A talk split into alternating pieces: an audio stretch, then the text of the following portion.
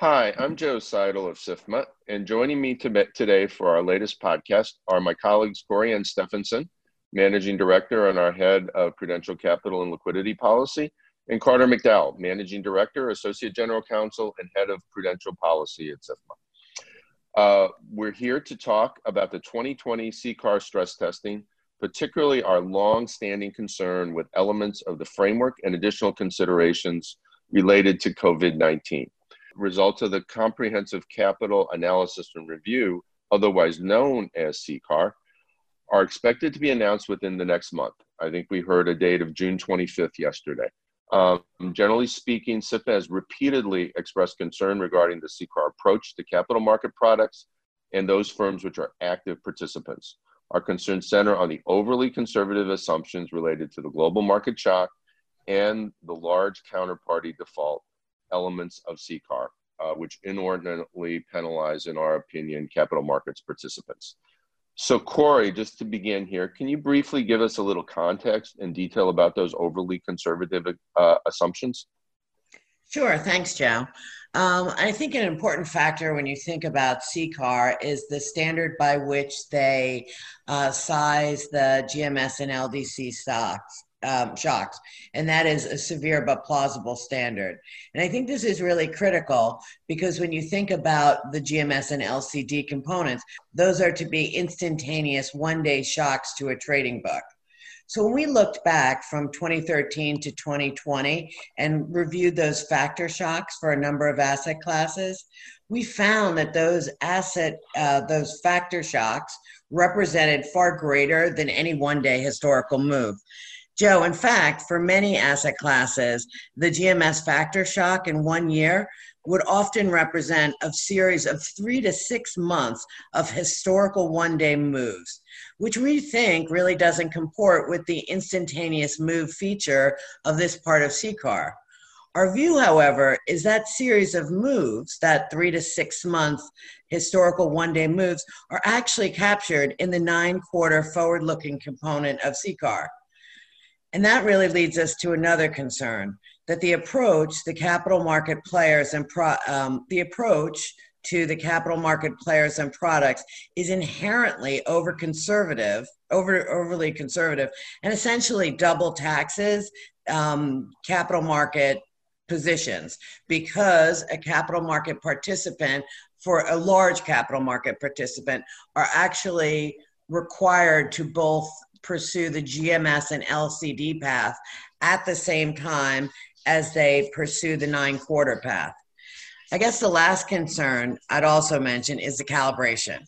Um, we continue to be struck by the correlation assumptions across the GMS factor shocks. When I think about these um, GMS factor shocks as sort of a portfolio of asset classes, basically the embedded assumption is that everything is positively correlated and each of those asset classes will experience historical worst case near worst case or greater than historical worst case performance at exactly the same time.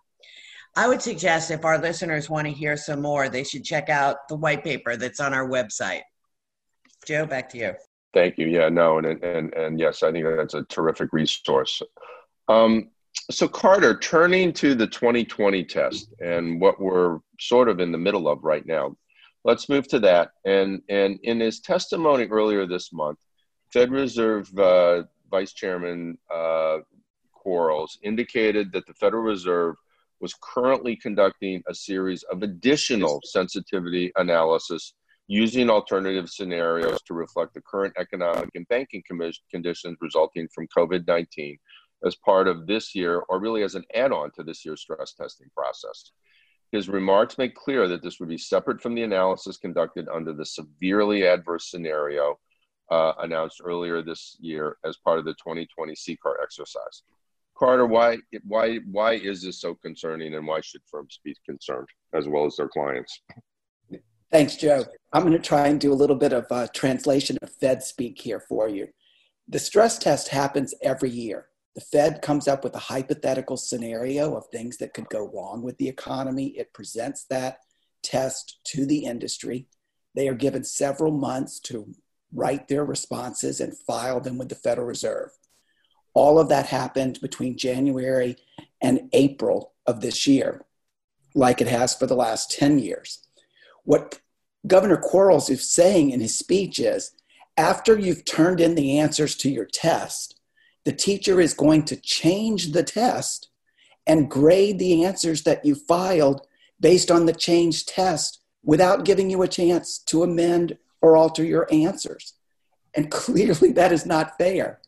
Um, while we acknowledge that we are in a crisis with the COVID 19 um, pandemic, um, as Corey has indicated, and as she'll talk about in greater detail um, in the remainder of this, uh, we think that the hypotheticals that they've given are severe enough to take in the types of um, stresses that we have actually experienced. And if the Fed thinks that more needs to be done, there will be a stress test next year. And you know there can be other filings, but the consequences of failing this test are really severe for the industry because it goes to their ability to distribute capital to their shareholders and what they can do with their balance sheet. So all we're really looking for here is some equity as they go about trying to assess what they're going to how they're going to deal with with the circumstances that we're in right now compared to what they predicted they would be back in January. No, you're you're exactly right, Carter, and it also you know goes to the level of capital that uh, they have to uh, and they can put to work, quite frankly, supporting the economy and, and supporting economic growth in the second half of the year. Um, so I think it, it is it is it is critical or, or uh, super important. Um, Corey, uh, turning to you, uh, back to you. Uh, even beyond this sort of fairness and usefulness uh, talk uh, about why it is wholly unnecessary to do to layer on yet another element to the stress testing regime, um, maybe you can give and give us a little more color on that. Sure. Um, before we go into the points of why I think it may be unnecessary, I think it's fair to set the stage and acknowledge that banks are in a really strong condition. In fact, the Federal Reserve in its own report acknowledged that. If I limit my comments just even to the very largest banks, their CET1 ratios are more than double than where they were during the financial crisis. I think it's also important to note that the balance sheet, the liquidity they have on balance sheet is significant. Um, almost a fifth of large banks' balance sheets are comprised of liquid assets. Um, and I think the other thing is it's important to acknowledge that the the stage or the um, the stage by which banks operate today or the financial system is far more resilient than it was in the 2000 and 2000, 2007 8 9 framework. And that's largely as a result of the dodd-frank act and a number of um, the post-regulatory initiatives which included like for example um, increasing significantly increasing risk weights across a number of products implementing capital buffers TLAC requirements, liquidity requirements, Volcker. I mean, I could go on, and these are just not sort of on the top of my head. Um, and I think we've got to acknowledge that the system is far different than it was in 2007. And I think that comparison is important because this ain't 2007. This is a health crisis and not a financial crisis. Um, as such, I think the economic implications of, of the pandemic is not um, is not tied to the value of assets or bubbles, et cetera. It's tied to a virus and the transmission of that virus. Um, our assumptions uh, that we make about the, especially in CCAR, or the assumptions the Fed makes in CCAR, are really being based off of previous financial crises. And I think that may not be as relevant or predictive because how those how it's different in the genesis and potentially the recovery of that. Um, I, I, really think there is a lot of unknown here. So a hasty move, um, one that just requires a laying on of extra capital, I think you know could carry some significant cost. Um, you know, our view is that ramping up capital requirements uh, through an enhan- um, a, a, much larger SCB will be very pro-cyclical, and it's really going to reduce a firm's or many firms' capacity to provide credit to businesses and households and intermediate the capital markets, which is core to an economic recovery. Um, my view is the Fed should maintain its approach, rely on the methodologies that have been tested and validated as part of CCAR, um, and use that process to size the stress capital buffer. I, you know, my view is there's always time as the crisis, whether the crisis bends back to um, more normalized trends or gets significantly worse, the Fed has time, as well as the firms have time, to react to that but having a reaction that's way before where there's some clarity in the future really could have a far more negative impact in the end than what actually the this sort of economic trouble could really have so we're we're in a CCAR process right now. So they the global market shock and LCD is in the process or has been. You know, firms have submitted their tests. The Fed is evaluating it against their models. Um, what what is wrong uh, or what is flawed in the CCAR 2020 test that would cause them to need to do more? Is is the CCAR 2020 test somehow inadequate or has scenarios that that cannot uh, that are too too lenient or too light in terms of dealing with something like COVID that they would have to do uh, some type of add-on or some type of additional analysis uh, to make up for that uh, weakness in the test?